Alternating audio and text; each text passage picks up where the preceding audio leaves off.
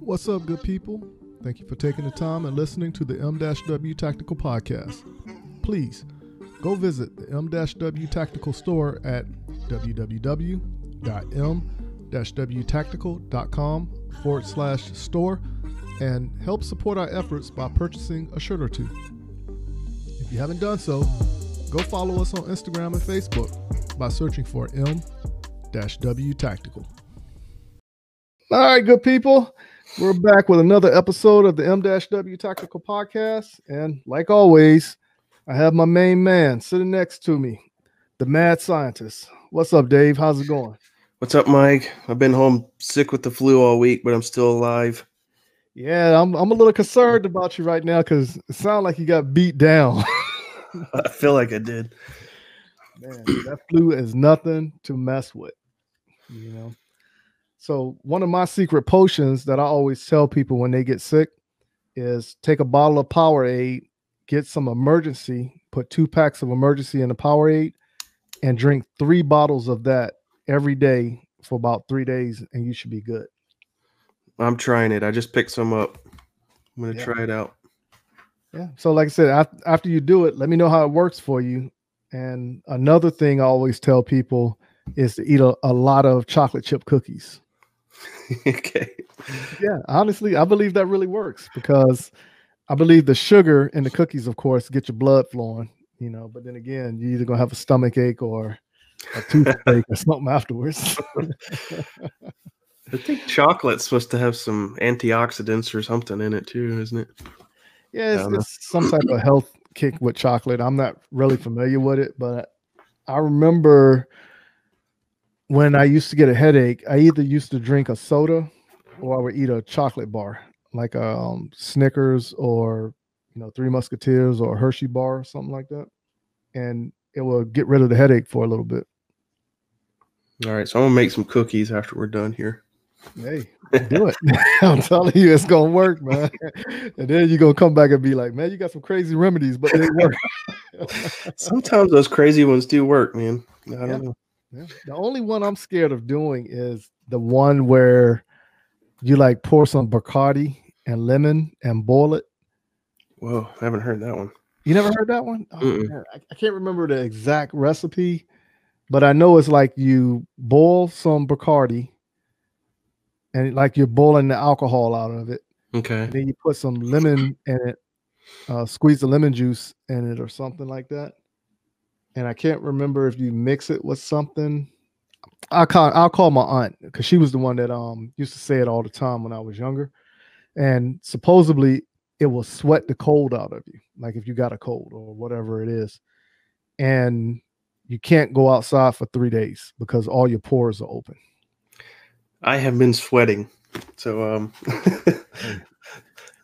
If, if you're sweating, something's working. I don't know what it's uh I've had to wash the sheets a couple times, man. I'll wake up soaking wet. I don't know what's going on. We'll see. Oh man, Chocolate so- chip cookies are gonna help me though. Yeah, I'm telling you, chocolate chip cookies, they're gonna make you feel better and then they're gonna make you smile in the process. They're already making me smile and I haven't even eaten any. See, so there you go. That's the road to re- uh, recovery right there. oh man, but all in all seriousness though, that's my secrets to when I get sick. That's exactly what I do: the Powerade and chocolate chip cookies. All right. I'm gonna try it. yeah, but see, you're headed down to Florida this weekend for the Florida Open, right? Yes, I am. I'm gonna try to do that. Yeah, and then carry a Ziploc bag with some cookies in it.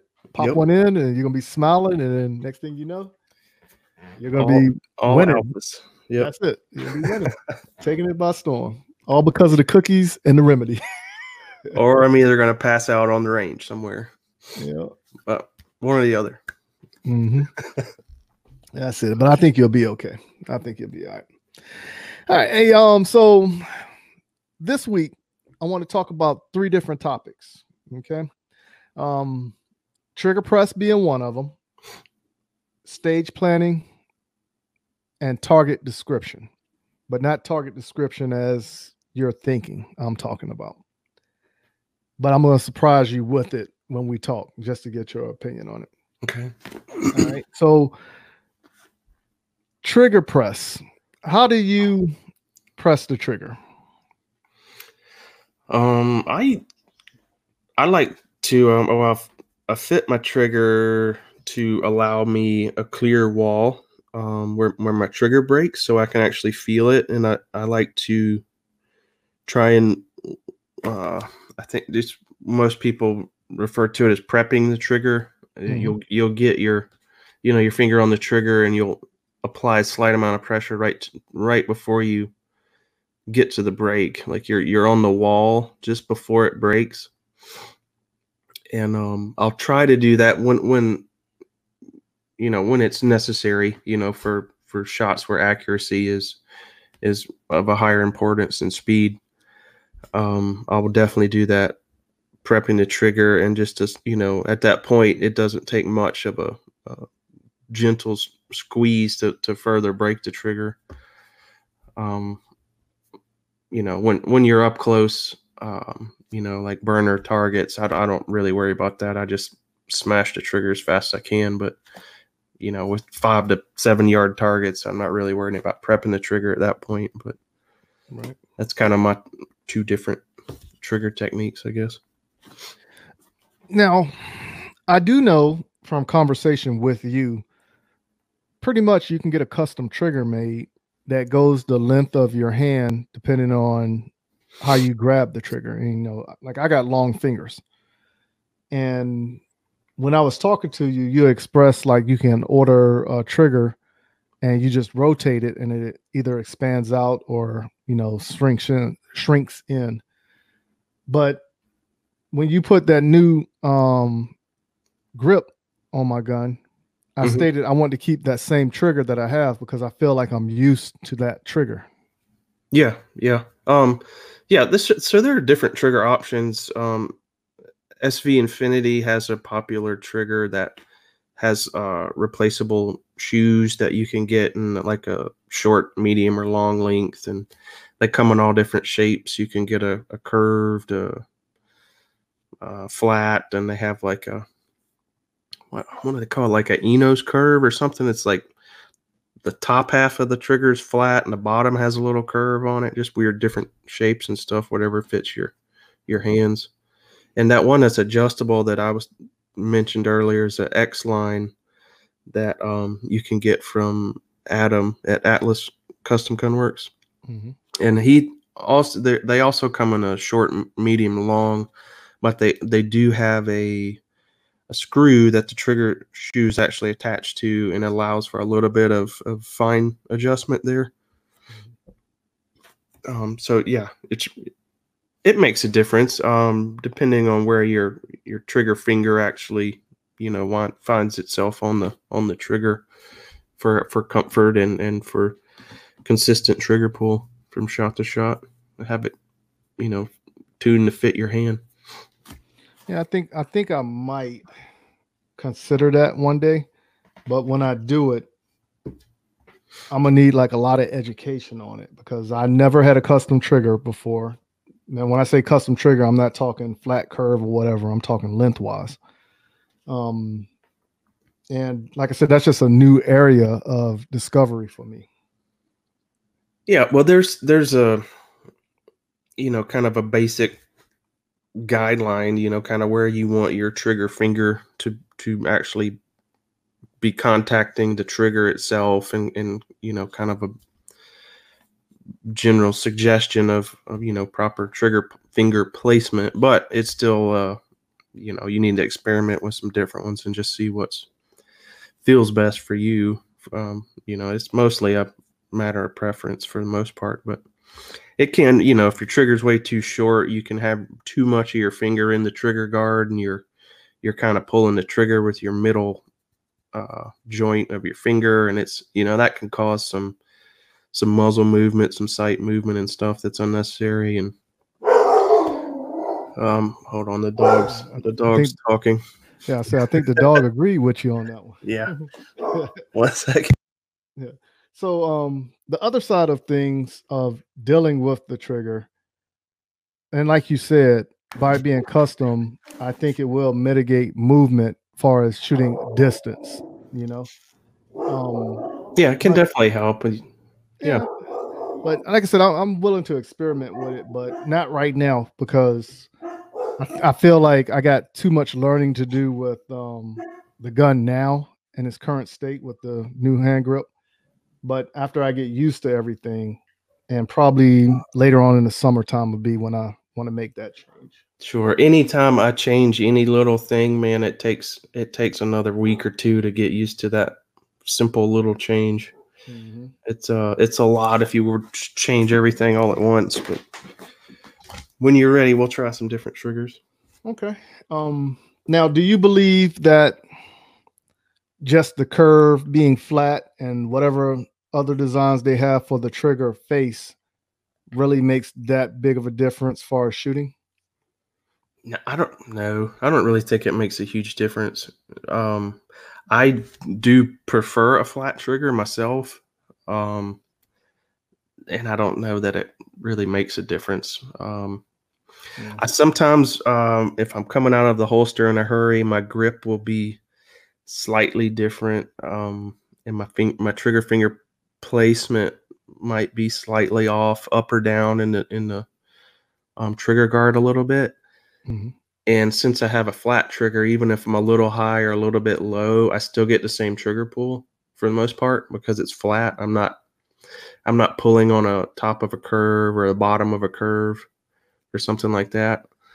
Um, so I do kind of like that about the trigger, the flat trigger, but you know, for one over the other, it doesn't really make a whole lot of difference. Just for that one little scenario that I could kind of think of. The only reason why I said that, I had a conversation with somebody in the military when I was in the military. And the argument was around a curve and a flat face. My answer was, I don't think it makes that big of a difference in performance of the gun. It makes more of a difference for being comfortable for you as the shooter. You know, it basically just preference. That's all it really is. Yeah. Um, if you're if you have all the time you need to, you know, establish a, a proper grip and you know sight picture and and everything, I don't. The trigger would make absolutely no difference at all. I don't think. No, I don't think so. Because if it goes bang and you pull, all it is is you putting your finger placement wherever your placement is and pull it, it's going to go bang. It yeah. might not go bang to a comfort level until you get used to it, but after a while you'll forget about it and you just do naturally what takes place. Yeah. I do like the the flat trigger personally, just you know, doing some strong hand, weak hand stuff, or just, you know, if my grip is not, you know, exactly where it needs to be, my finger placement may be a little bit off, high or low, and and the flat trigger just kind of helps me um, hmm. you know, still maintain a decent trigger press. I kind of like the curve a little bit more for the handgun. Far as a rifle, AR rifle, or precision rifle, mm-hmm. I like it flat face. Okay. You know, and not to say like I can feel the trigger more on a handgun more than a rifle, but I'm more co- uh, conscious of what the rifle is doing with my finger on the trigger versus a handgun. You know, I'm, I feel like I'm focusing on something different with a handgun versus a rifle, if that makes sense. Yeah, well, they are very different. There's a lot of different aspects to shooting a, a handgun. Yeah, they're they're really difficult to shoot accurately and quickly. yeah, that's true. Very true. Which I'm finding that very true. All right. So stage planning. Mm-hmm. Is there any magical process that you go through with stage planning? Uh, I don't know that it's magical, but my I just try to come up with a plan that allows me the most movement as possible. Now, I don't know if that makes sense, but uh, let's see, the least number of stops possible. Um, mm-hmm. I'll, I'd like to, if I can, if the stage will allow it, I'll shoot the whole thing on the move, and I'll stop on the last target. Um, mm, you know, that doesn't always work out that way, but that's that's one of the things I try to look for. Even if you have to break it up in the two or three sections, maybe I'll can shoot this first section all on the move, and then I have to stop for, you know, pick up a couple, you know, uh, moving targets or something that I don't need to be moving on, or shooting on the move or, or something like that. But my my goal with with open shooting is to never stop moving unless it's absolutely necessary. So I look for stage plans that kind of allow for that. And um I don't know. That's a little different than I think maybe some of the production shooters or the low low capacity guys uh, might approach stage planning. For me, it's I'm more concerned about the beginning and the end. What can I do at the beginning?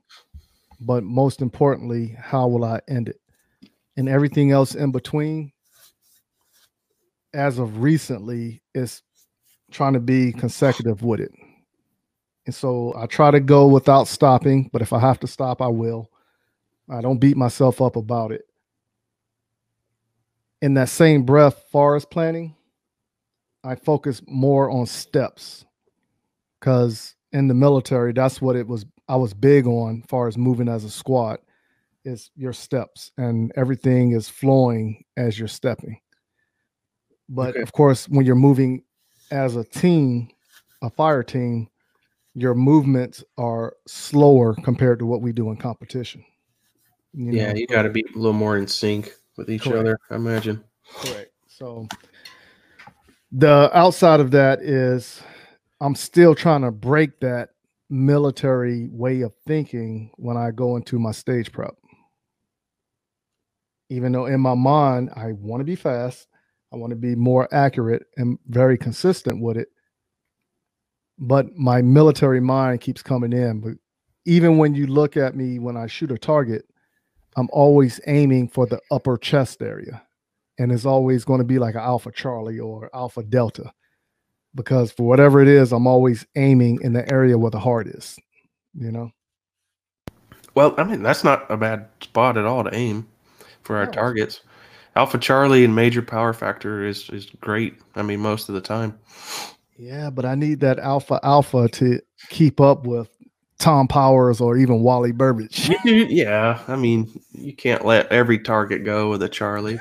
Exactly yeah but stage planning is one of the things i really plan on conquering this year because even when i do stage planning i'm very fortunate to have certain people around me to ask how are you going to do this think about this before you do this or look at this from this perspective before you go over there yeah, yeah, there's some some different ways you can approach a stage, and, and some of it depends on your current skill level. Also, I think I mentioned that before. Um, Right.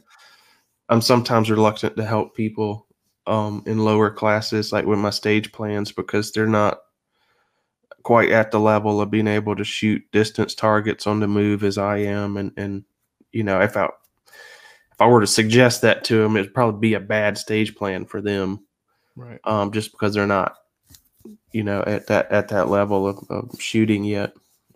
But um, considering your strengths and your shooting, um, also you know needs to play into your stage plans individually. Yeah, I mean, that's part of shooting that I find really interesting. On my Instagram page, I posted a video of me shooting a match, and I decided to go with the second way of doing it because every time I go to a, a stage, I look at it and say, okay, you can run this this many ways and it can still be effective. The first way was literally run it and it made it like a backwards U. And if you run it, it was going to be fast. But I figured, okay, if I can take these targets without, you know, running up across and then back, you'll be good.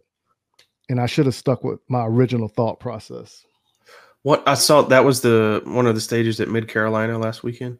Correct. Yeah, I went back and forth on how to shoot that one myself, and I actually changed my stage plan like right before it was my time to shoot, which is a terrible idea most of the time. right. but um, yeah, I just that they had different options there, and it was a pretty cool stage because of that. I really like stages that give you options. Yeah, and that's the challenging portion of it. I didn't beat myself up on it. It was more after looking at the video and looking at what I did, it then dawned on me I should have just ran it like I originally thought. What was your original plan? I saw I um, saw that video how you shot it that time, or the Okay, so my the video you original yeah, my original plan was to, you know, grab the gun because it was an unloaded start, right? Yeah. Pick the gun up, put a magazine in, insert it. But as I'm doing that, I'm moving to the left. And now as I'm running, I'm shooting the targets now on the left hand berm.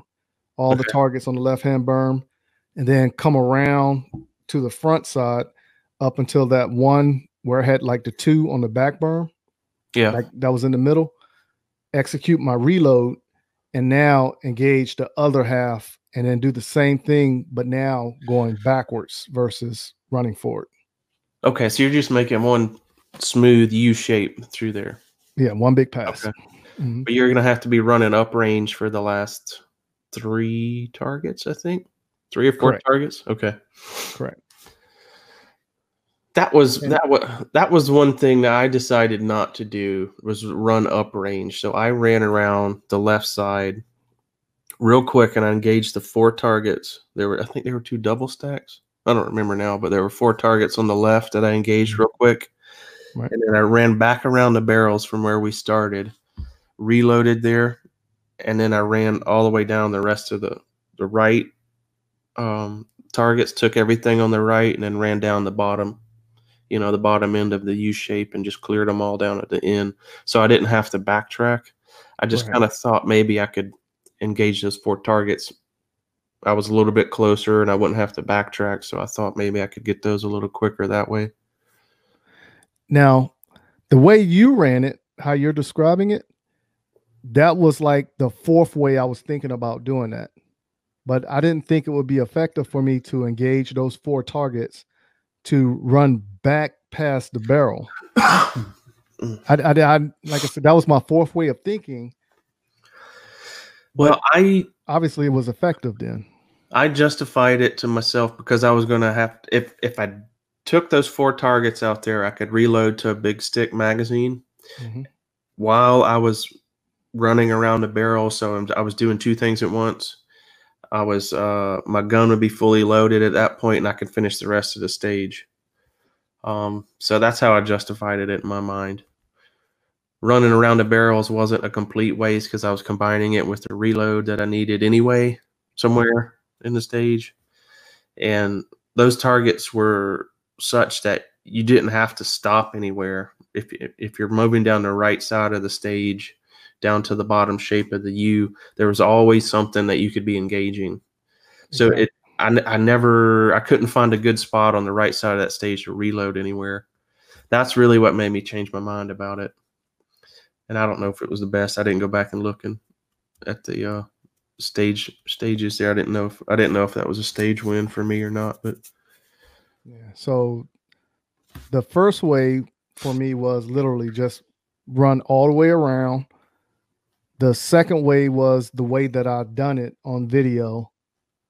The third way, it was like shoot some like about a halfway point, then cut across and engage everything to finish up those back ones.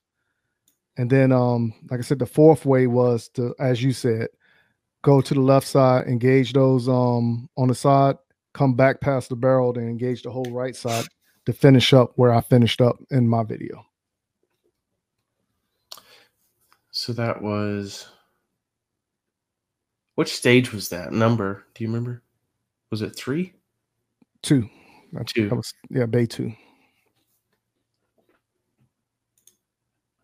So it was a fun stage. And like I said, the challenge of prepping for it and the decisions you have to make to get the best time and the more accurate shots. That's the what drives and makes it more fun to me. Yeah, there's a lot, a lot of stuff to think about. Um, Mhm. with a stage like that. A lot of different ways to approach it. Um, it's interesting. That, that makes it an interesting stage. I really enjoy this kind of stages. Yes. So I did end up with uh stage win on that one. Yeah, and probably if we was on the same squad, after watching you run it, comparing my thoughts to how you ran it, I probably would have ran it the same way you described it. It um only really the only thing that really drove me to do that is because I couldn't find a good place for a reload. Once you're running down the right side of that stage and all the way down to the bottom, you can engage targets c- constantly. Right. And I didn't I didn't want to break that up. I had enough ammo, you know, I didn't there wasn't a forced reload in there. So that's just kind of what made me decide about to, to do that. And the only reason why I decided in my thought process to even consider that because you're moving faster going forward than you are moving backwards and shooting. Yeah, That's, that's the, typically. yeah, that's the only reason why I said it would make sense to come around the barrel. But when I think of the different ways, I start category um, putting in a category. You know, first being the best, and then fifth being the least. And my fourth was what you did. I got a stage win behind it. That's the, I, I wasn't decided on that until really right. It was my turn to shoot, and I was going up to uh, start my make ready. right. I'm like, crap. I don't. This just seems like it's going to work better. I don't want to change my plan right now. But um, it, it wasn't. It was only four targets that I was changing, and then, then the rest of the plan that I already had was the same. So it wasn't too bad, and it seemed to work out. Yeah. Yeah, like I said, it was fun, and I Yeah, love fun. stages like that. I love stages like that. Beat me up in the thought process. I feel like I'm accomplished, but it's also a major learning point. That's a fun. Um, one of the things I like about our sport. That's a fun part of it for me is going and looking at these stages and trying to figure out the you know the best way for me to shoot it. That, that's interesting Yes. when, when the stages allow it. Some of them are kind of. I mean, you don't really have a choice. There's the stage is just set up to where there's really only one way to shoot it, but most most of them around here, most of the uh, match directors do some pretty good stages and give you some options like that. Yeah. Like I said, that was probably my favorite stage that day at um Mid Carolina. Now, you know, now talking about targets on competition. Okay. All right, so this is something that bothers me to my heart because I honestly believe people are saying this and they don't understand the harm they're actually doing by saying this. When you hear people talk about the targets and it's a no shoot, and then when they actually say, don't shoot the white guy, Mm-hmm. you know in my mind i'm like okay so what are you really trying to say you know and it, i'm not trying to argue with nobody and i'm not trying to play devil's advocate it's just the way you're wording it is somebody else's perception of how they absorb it Yeah, I I hear that a lot, and I could totally see that, and Yeah. um, I don't like that either. Mm. and i've spoke with a couple match directors and asked them to put that in their brief beforehand to be considerate of others you know because that can be a deterrent from the sport and I'm sure it could. Yeah. yeah and an analogy is even when you sit there and you you listen to certain things. So for instance um the presidential campaign the last presidential campaign when um president trump was running you know make america great. Of course you know you had a lot of people was like hold on when was it ever great?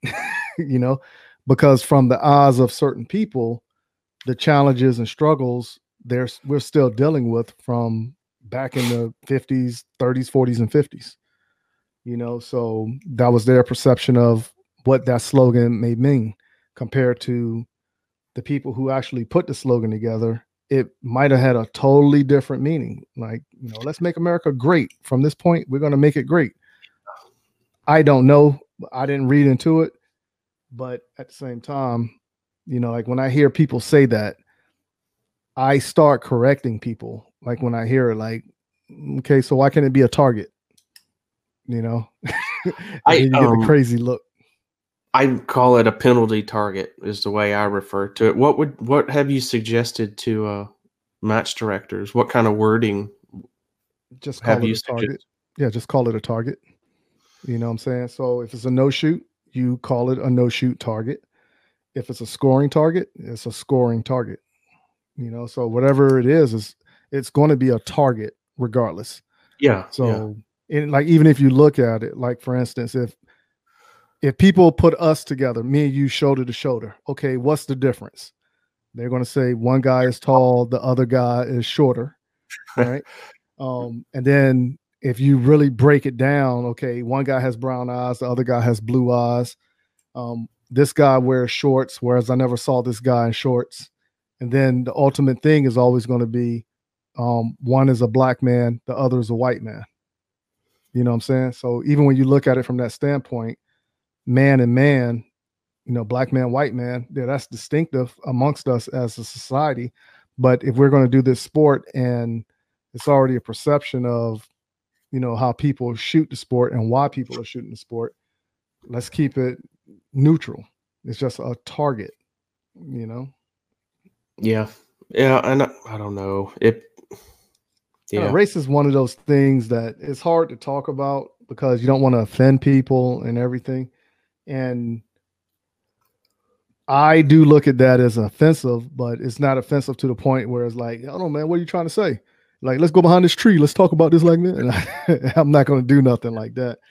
But it was like Beverly, she even said that to me one time. Whereas, does that bother you? And my answer was, you know, if you don't know something, you just don't know. You can't call it ignorance because if you don't know, you don't know. And how many people never looked at it from that standpoint before? I think it could definitely bother people. Um, I don't know why it wouldn't really. Yeah, but Uh, I don't. I don't know that everyone really means it. You know, in a yeah, and that's what I expressed to her, like when we had that conversation. that, Yeah, because the target, technically, when you look at it, is supposed to represent a human torso. So, of course, if it represents a human torso, some people might call it the guy or the man, you know, whereas now it's just being, hey, don't shoot the white guy, you know. Yeah. But it's, it's all a matter of perception and how you was raised and, you know, but I'm also a firm believer in if somebody brings it to your attention, now you have been educated. If you continue to do that after somebody brings it to your attention, now you're just doing that out of straight disrespect and ignorance. well, you, you can't claim ignorance at that point anymore. That's just That's- disrespect. Yeah, that's true. Well, when I say ignorance, I'm saying it to the point of you're doing it on purpose to try to antagonize and make it out to be more than what it is.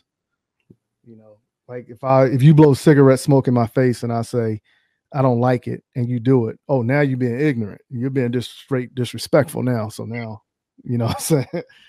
So that's that's how I'm wording it. Yeah, well, uh, I don't know. It seems sometimes I've several of the the stories and stuff that you've told me you've dealt with. I don't even think about it anymore. Maybe it's just because I'm a white guy, Mhm. but I just I- don't know. I had this unrealistic, maybe idealistic uh, opinion over the last ten years or so. This stuff is just kind of was was going away, but apparently not. I just don't notice it as much, but I see it some now, and um, I don't want anything to do with it. I don't want it at at our club. I don't want it, you know, anywhere around our sport. Yeah, and like I said though, it's, people are people. How they was brought up, how they brought up. But if we're all doing something we enjoy, let's all enjoy it for what it is, because that's going to bleed over to life. But if we all can't accept each other and live life in a country, whereas we understand the adversities of struggles, and if we can't get past that, what are we really saying about ourselves as as a people? Yeah. You know, so I think for the most part, you know, our sport's really great. Um, it, we have international competitors from all over the world at, at um coming at, coming in these major matches. A lot of them in Florida.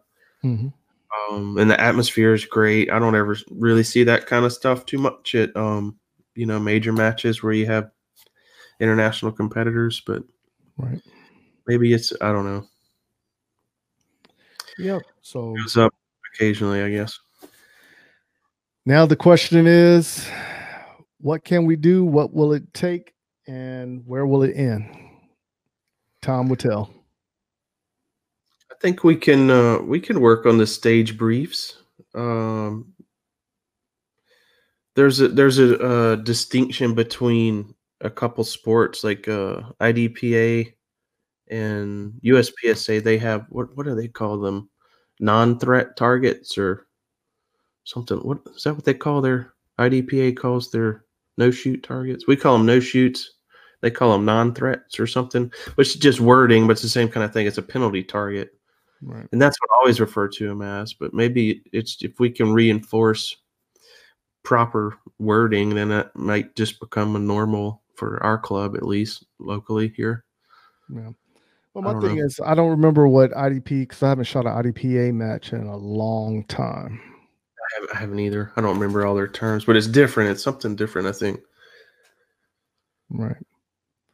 All right. So I'm gonna go ahead and talk about the GoFundMe campaign. We're on the final push to raise the second half of the four thousand dollar total goal, which right now we're up to nineteen hundred dollars. So we want to get that last two thousand one hundred dollars so we can put the remainder of these officers into jiu-jitsu training for a year at no cost to them or their department.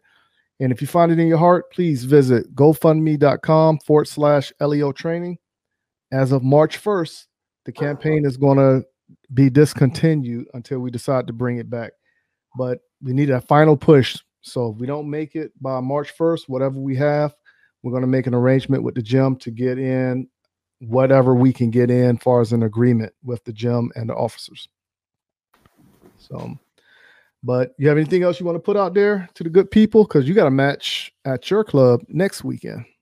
Yes, and the last match was a muddy mess, and it ended up canceling it. But we have some rock that has come in since then. Um, it's been spread out on the the major walkway areas. Some is out actually into the the bays a little, where most of the foot traffic will be.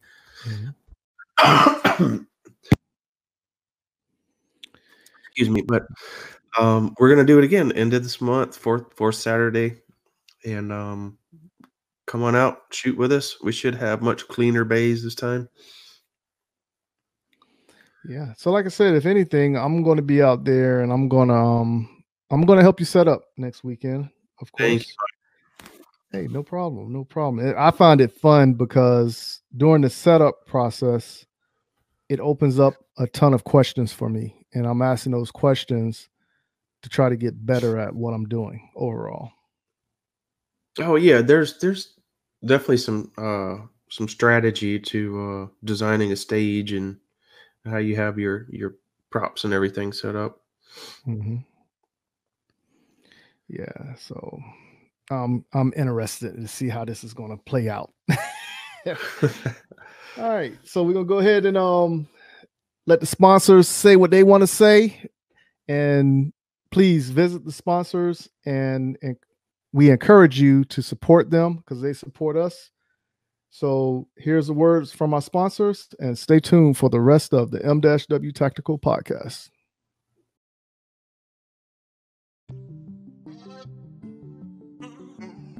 What's up, good people? Thank you for taking the time and listening to the M-W Tactical Podcast. Please go visit the M-W Tactical store at www.m-wtactical.com forward slash store and help support our efforts by purchasing a shirt or two. If you haven't done so, go follow us on Instagram and Facebook by searching for M-W Tactical. Hey, this is Brian Conley at Hunters HD Gold. If you've never tried Hunters HD Gold, then I challenge you to find me at a match next year. Go to the website under scheduled events, find out where I'm going to be. Come meet me in person and demo a pair for yourself. Find out why shooters across the United States are changing to Hunters HD Gold to get 43% more light to their eyes, better contrast, eyes that are not fatigued at the end of the day based on the, the colors that we use, and find out the real meaning of why they change so you don't have to. So check us out on our website, huntershdgold.com, and I look forward to seeing you at the range soon. The Gun Cleaners. Our solvent is, I think, second to none. Our lube is second to none. Our lube's heavier than water, which is just a huge thing. People don't really put a lot of thought into that, just how huge that is to have on your gun, especially if you concealed carry. The Gun Cleaners. Oh yeah, most definitely. You know, you're going to sweat a lot of the other lubes off. With ours, it'll stay there. The Gun Cleaners. and maintaining the quality of the process, the quality of the end result is another. And you guys are able to do both with the process that you have there. Order your supply of the lube and the solvent at www.theguncleaners.com. Hello, everyone. This is Michael Woodland from m-wtactical.com and co-host of the Black Man with the Gun podcast. We are reaching out to ask everyone that is in earshot to help us raise money to put four law enforcement officers in jiu-jitsu training for a year. We are looking to raise the money two ways. First, if you live in the state of South Carolina and want to get your concealed weapons permit, the instructor fee will go towards the campaign. The second way is you can donate $50 to GoFundMe.com forward slash LEO training. The goal is to raise $4,000. Again, we are looking to get 80 people to help contribute $50 to put four law enforcement officers through Jiu Jitsu training for a year. This act will be presented in the name of the 2A community.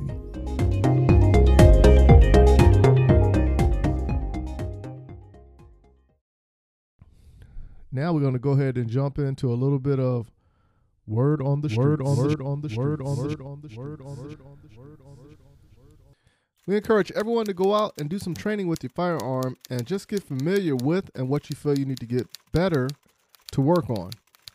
For those of us who are in the competition, please share the information of your club or shooting event in your area so we can share the message. This Saturday, if you are in the South Carolina area, registration is open for those who are interested in doing some USPSA action in Augusta, Georgia. Head on over to PractiScore and look up CSRA, then sign up and have fun doing some shooting USPSA style. If you would like for me and the crew to come out and shoot a USPSA match with you, email us at info at m-wtactical.com and let's plan it out. Just heard that Battle at the Beach is sold out, but if you are interested and still on the fence for signing up for Battle at the Beach, contact the match director, Mike Fritz, and see what he is willing to work out for you. The following are the current sponsors for Battle at the Beach Red Hill Tactical, Red Stitch Targets, The Blue Bullets, Akai Custom Firearms, Hunters HD Gold, Outdoor Dynamics, Lucky Shot Firearms, Dunham Smithing, Law Offices of McLeod Ruffner, Premier Hearing Protection, Shooters Connection, Lead Star Arms, Safariland, Springfield Armory, Competition Electronic, Hornady, Mad Marlin Guns, LOK Grips, Techwear, Steel Target Paint, Mark Prickett Target Stands, and Midway USA, with more being added. Visit www.lowcountryuspsa.com for more information. We are at the halfway mark for meeting the goal of putting some law enforcement officers into jiu jitsu training. The goal is $4,000, and we are asking everyone in earshot to help us meet this goal by 1 March. Visit gofundme.com forward slash LEO training. When you donate, there will be an acknowledgement on social media thanking you for your contribution. Please share the campaign on your social media outlets to help us meet this goal. Again, visit gofundme.com forward slash LEO training and help us get to that $4,000 goal. But understand, we are halfway there now. Visit gofundme.com forward slash LEO training.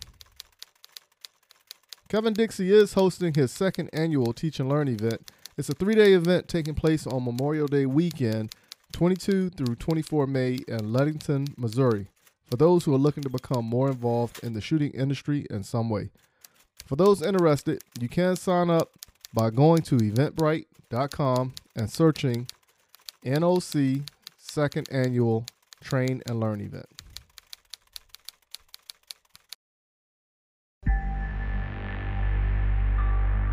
The Gun Cleaners.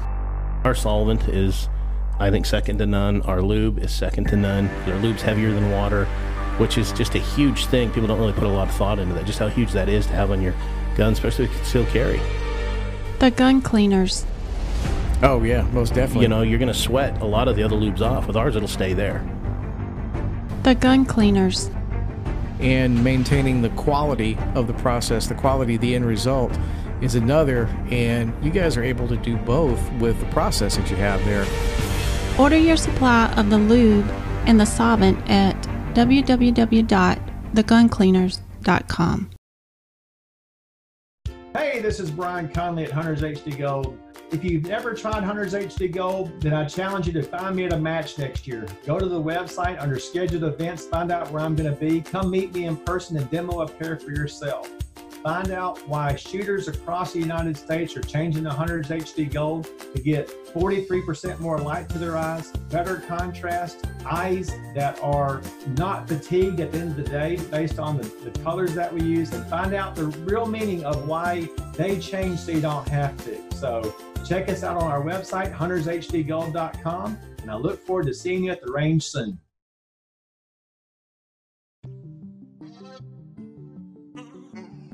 What's up, good people? Thank you for taking the time and listening to the M-W Tactical Podcast. Please go visit the M-W Tactical store at www.m-wtactical.com forward slash store and help support our efforts by purchasing a shirt or two. If you haven't done so, go follow us on Instagram and Facebook by searching for M-W Tactical. This week, we're going to have a discussion with Linda Chico, the Vice President of Mid Carolina Rifle Club here in Columbia, South Carolina. Her dedication to the sport is worthy of recognition in regards to ensuring that patrons of the sport have a safe environment to do what we love within the USPSA. Check out this conversation with Linda. All right, good people, we're back with the M-W Tactical Podcast, and I have somebody who I really look up to within the shooting community. It is a female. She is a match director. And because of her, it has driven my interest to assist with putting the stages together for weekly matches that I can get to. It also furthered my interest into doing uh, stage designs that I'm currently working on. And after talking with her and just understanding how she thinks and how she works, it has driven me to give more community service within the sport of shooting. So, without further ado, I would like to welcome everybody to the conversation of Linda Chico of Mid Carolina Rifle Club. How are you doing today, Miss Linda? Oh, I'm doing pretty good. Thank you. All right. So, giving a little backstory about you, okay, um, you are the vice president of Mid Carolina Rifle Club, and you are a match director for the Mid Carolina Rifle Club under USPSA. So, could you tell the people a little bit more about who is Linda Chico? Um, I was not involved in the shooting sports until I turned about 30 years old. Uh, I had always been a shooter. In fact, um, my father was in the military, and I learned how to shoot at the Rod and Gun Club in Italy. In uh, Livorno, Italy, there used to be a camp there called Camp Darby, and that's where I fired my first shotgun. And I enjoyed shooting, but I didn't really shoot in competition until after I married my husband. He was a former Marine and very involved in shooting competition, and he kept taking me to these USPSA matches. And I didn't want to shoot in competition. I would either shoot before or after the match, you know, shoot the plate rack, do that kind of thing. And, um, or I'd take a book and sit in the shade and read. And after he was done shooting, we'd go get some nice meal somewhere. but then I got up and I would start helping with the stage. I would help pace the targets. Um, guys would be, you know, with, with the scoring, they, you know, write down these numbers, write down this time, write down these numbers. At the time, we used paper scoring. And so I got involved with helping on the stage and I got to meet the people. And I guess the things that I was afraid of in a competition that, that people would laugh at me because I wasn't very good or mm-hmm. because I was new and asking stupid questions. I met the people and they were all so very nice that I just realized that wasn't going to happen.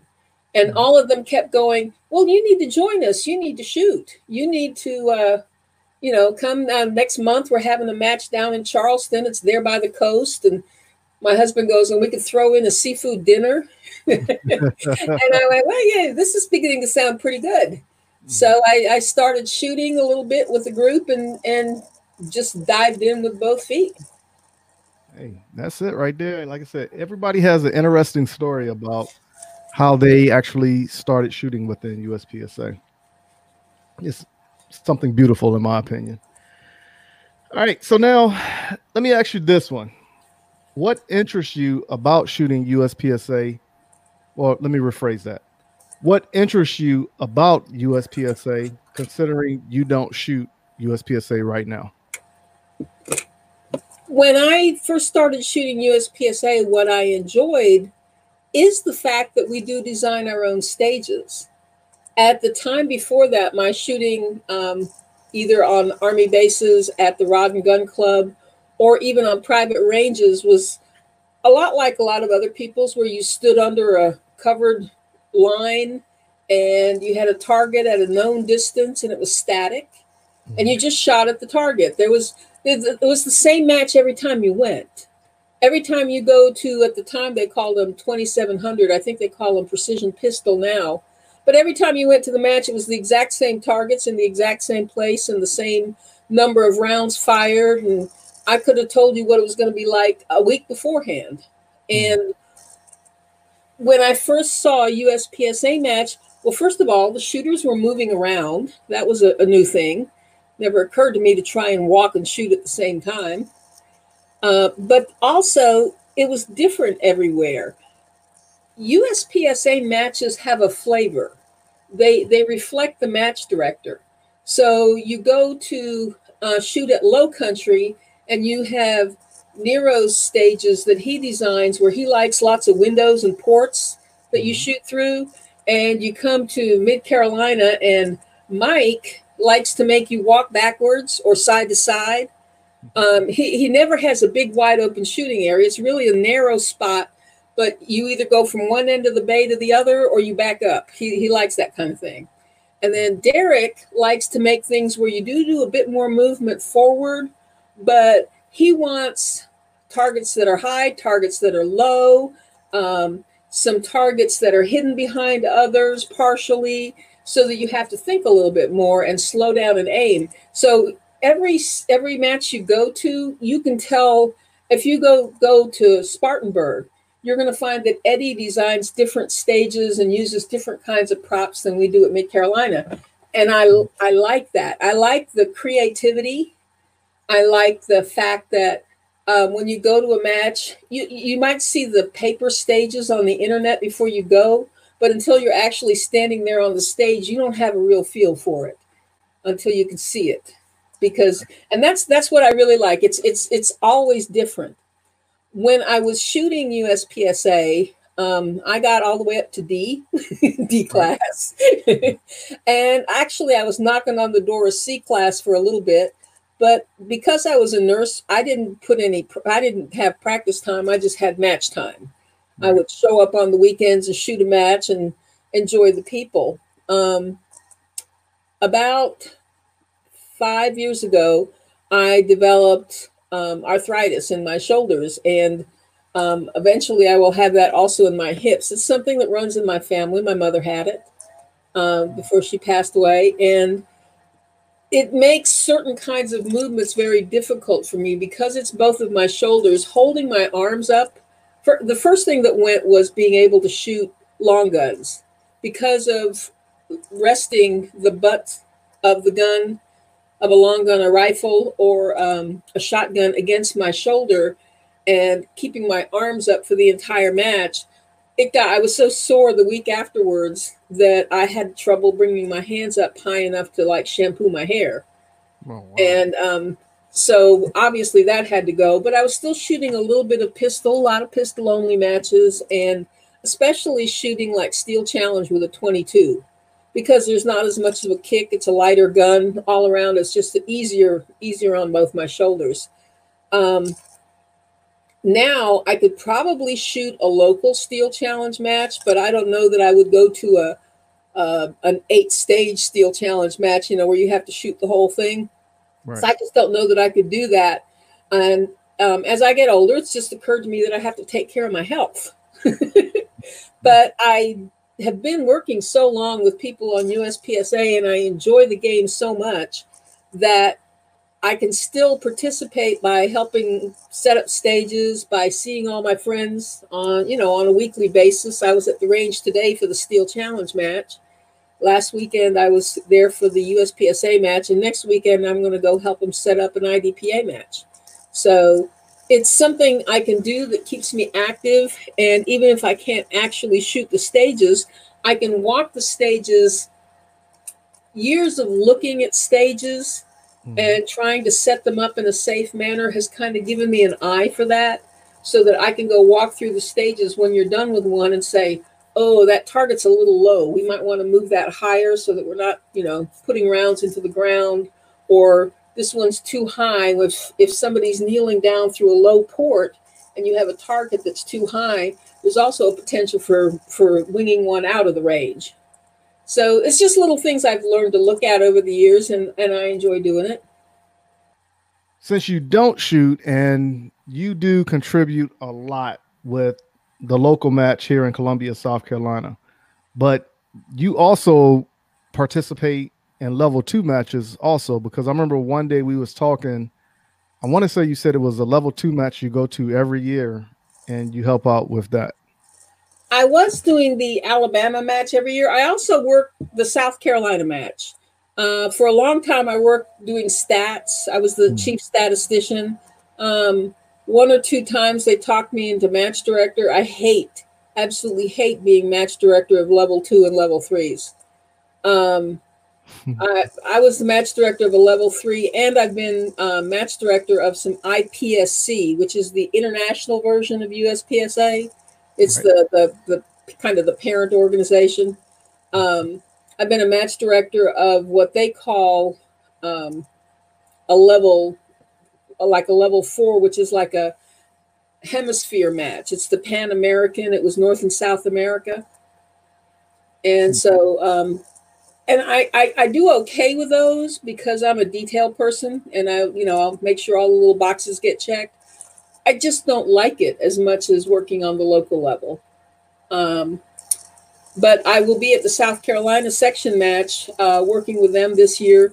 Last year I had to miss it because I had a niece who was getting married. I wasn't at it, but I was at the ones they did in Charleston. I worked I worked a stage. Um, I was a CRO for um, with USPSA since 1997, I think is when I got took the C. I was RO for a while first, and then CRO. Um, there was a six-year lapse in my shooting, even when I was active with it. When my husband got ill with leukemia, and um, I let my CRO lapse, and I had when I had to retake it because it had been so long, I had to go through the whole course again, mm-hmm. which um, which was interesting. when you've been away from it for a while. Right. But um, I, I, I wanted to get restarted with it, so that was good. Now, another thing that really impressed me that you've done, and I've never seen or heard of a match director doing this. Whereas um, Lucky had arranged an RO class in Charleston, and everybody that comes to the USPSA match regularly that helps set up at Mid Carolina, you paid for their way to take this course. Yes. Yeah. So, what was your thoughts and drive to even make that happen? I strongly think that everyone who shoots USPSA should take an RO course. I'm talking about even the very most casual shooter who never plans to go to the state match, who never plans to go to a different club. I think it does two things for you. One, it makes you better able to help if we need you, and everybody should be helping. But if you decide you don't want to ever take a timer and run a shooter, I think having an entire weekend long class that is grounded in the rules, that is grounded in the safety rules and the scoring rules and fairness and the other things like that about our sport is something that if you're if you're shooting it more than a year, you should be looking around for an RO class. I just think that's something that that should happen. Um, there are a lot of clubs where that's pretty close to the the deal. If you talk to most of those people from Augusta, they've all been to RO classes. It's a big push down there. Um, you get other places where it's like five people at our club who are the ROs and have been the ROs, and that's just the way it is. And I just think it should be for everybody. And I particularly wanted setup is so important. Mm-hmm. Having the people who come for setup, not only do they learn about the stages, like like learning why a stage is set up. Um, people who don't realize about shoot throughs, they don't think about it as a shooter until they're actually trying to set up a stage and somebody goes, "Oh no, you can't put that target there. Look, if I stand right here, that's a shoot through." Um, so having having going to the RO class, I think makes people more aware of those kind of things.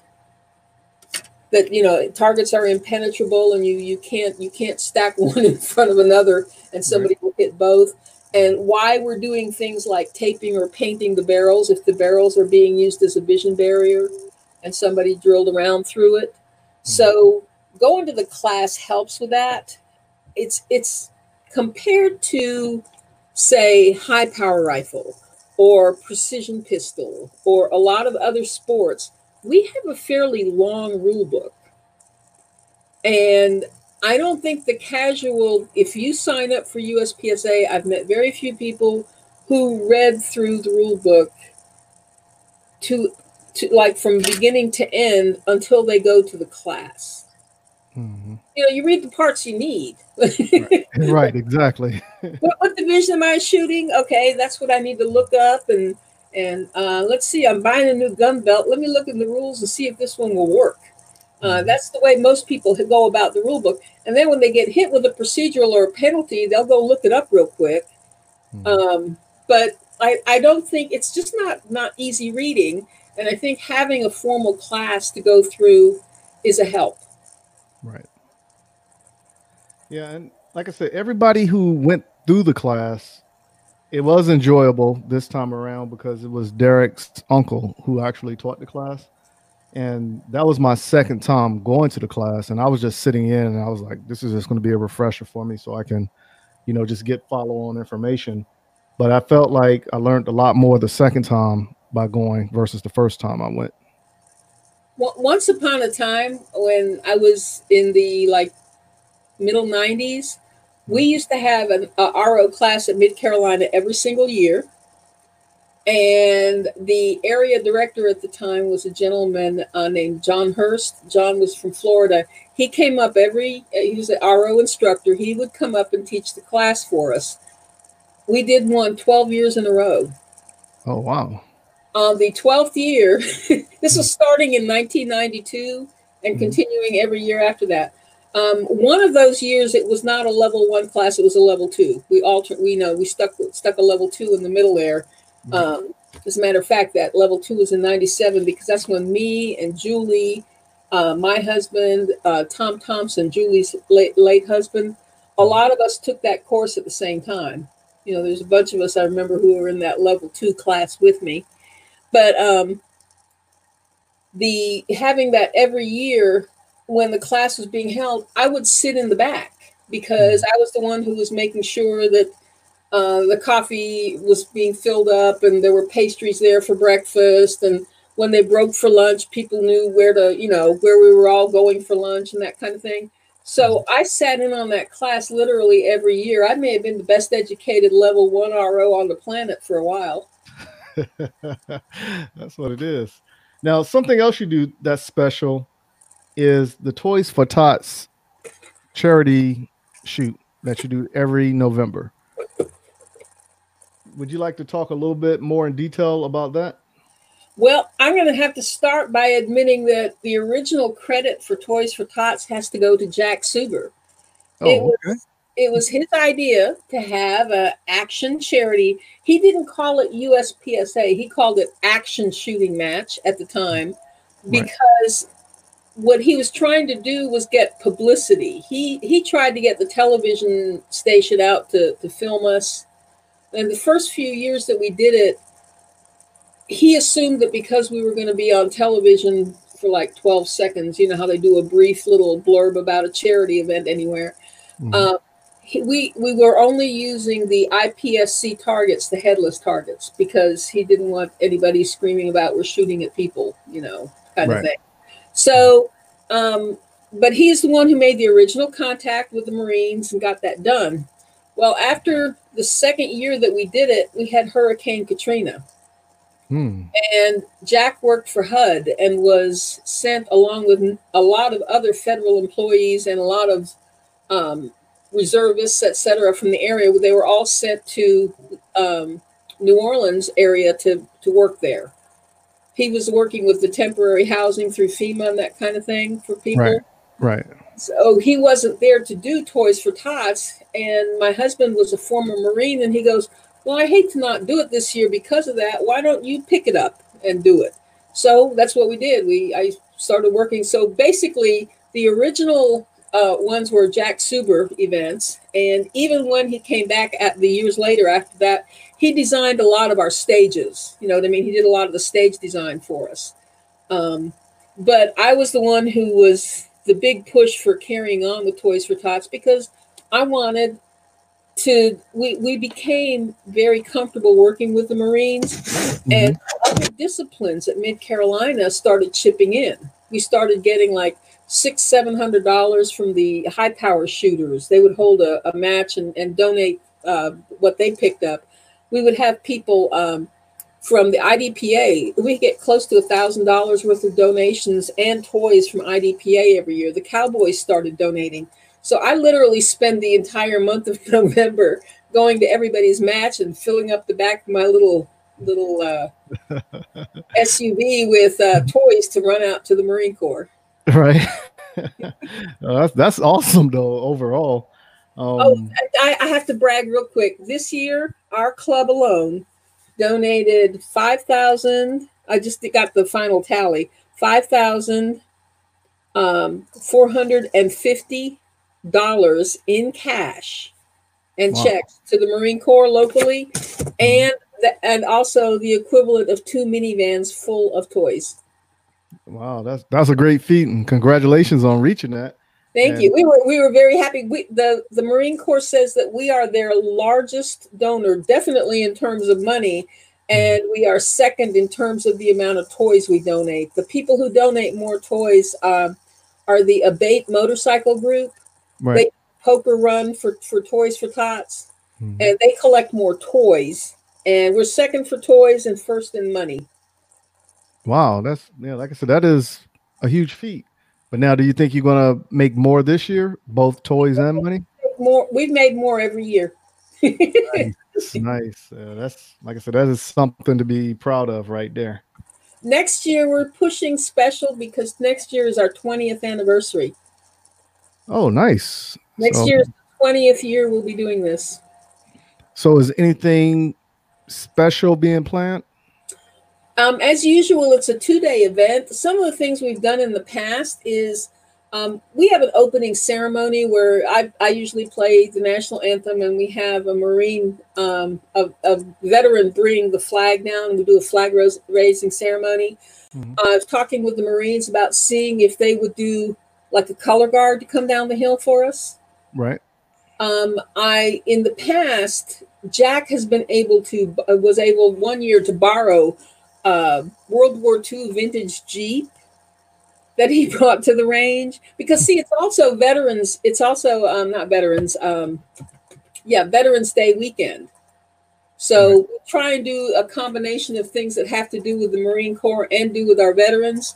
And so like i said i may go through the uh, museum and talk to somebody out at fort jackson because they've got a good military museum out there and Right. see what i can have them showcase or what i can borrow Yeah, well, yeah, this would be interesting right here. I'm interested and excited at the same time.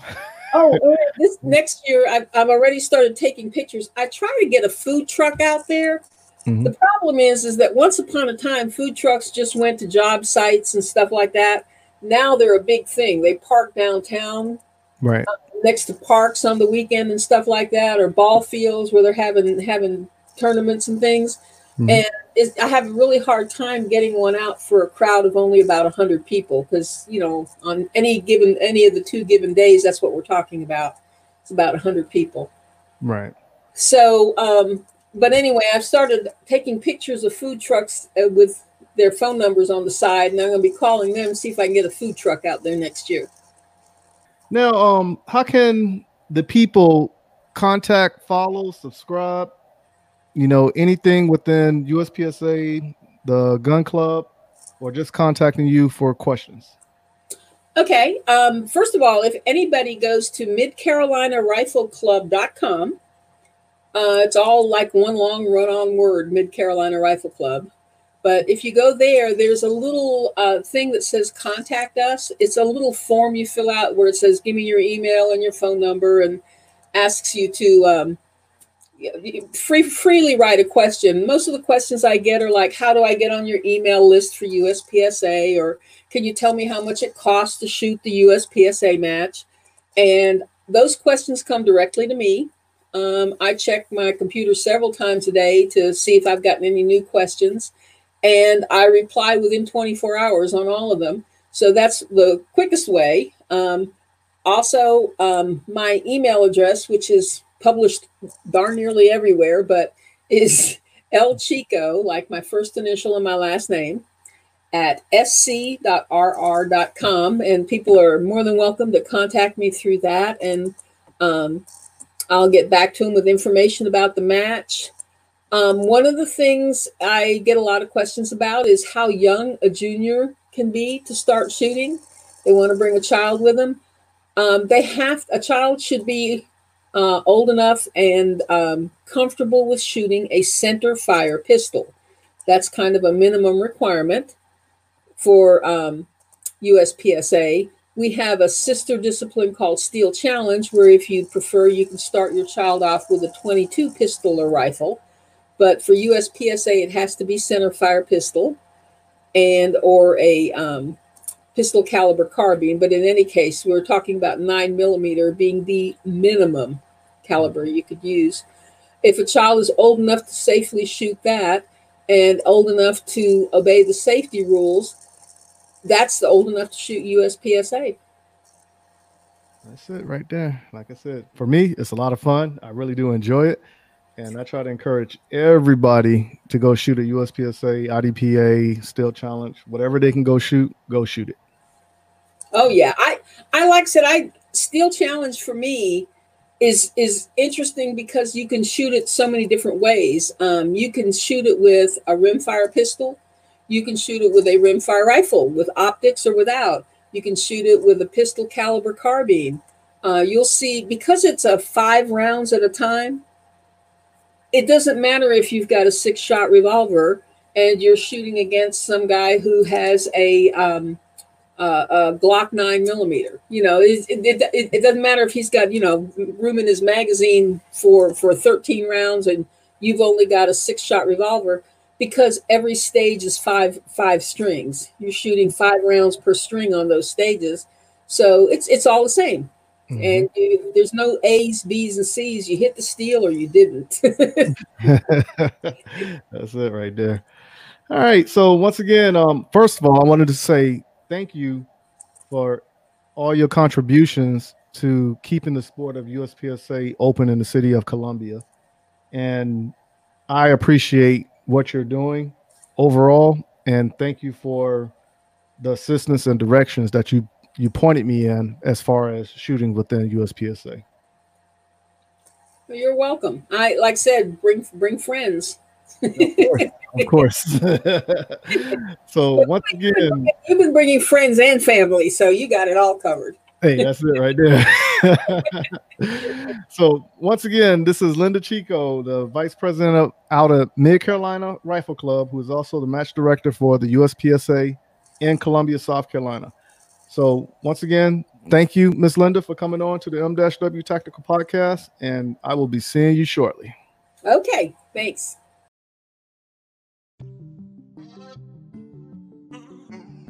What's up, good people? Thank you for taking the time and listening to the M-W Tactical Podcast. Please go visit the M-W Tactical store at www.m-wtactical.com forward slash store and help support our efforts by purchasing a shirt or two. If you haven't done so, go follow us on Instagram and Facebook by searching for M-W Tactical. Hey, this is Brian Conley at Hunters HD Gold. If you've never tried Hunters HD Gold, then I challenge you to find me at a match next year. Go to the website under scheduled events, find out where I'm going to be. Come meet me in person and demo a pair for yourself. Find out why shooters across the United States are changing the Hunters HD Gold to get 43% more light to their eyes, better contrast, eyes that are not fatigued at the end of the day based on the, the colors that we use, and find out the real meaning of why they change so you don't have to. So check us out on our website, huntershdgold.com, and I look forward to seeing you at the range soon. The Gun Cleaners. Our solvent is, I think, second to none. Our lube is second to none. Our lube's heavier than water, which is just a huge thing. People don't really put a lot of thought into that, just how huge that is to have on your gun, especially with concealed carry. The Gun Cleaners. Oh, yeah, most definitely. You know, you're going to sweat a lot of the other lubes off. With ours, it'll stay there. The Gun Cleaners. And maintaining the quality of the process, the quality of the end result is another, and you guys are able to do both with the process that you have there. Order your supply of the lube and the solvent at www.theguncleaners.com. Thank you for taking the time to hang out with us on the M-W Tactical Podcast. Remember, a new podcast comes out every Tuesday. If you cannot wait for Tuesday, go and listen to past episodes to catch up on what you missed make sure you visit www.m-wtactical.com and see what all is offered on the site where you can't even purchase M-W Tactical apparel. But please go to our Facebook and Instagram page and follow us on our journey in the sport of competition shooting and the realm of the 2A community. Until next week, keep shooting, keep practicing, and have fun.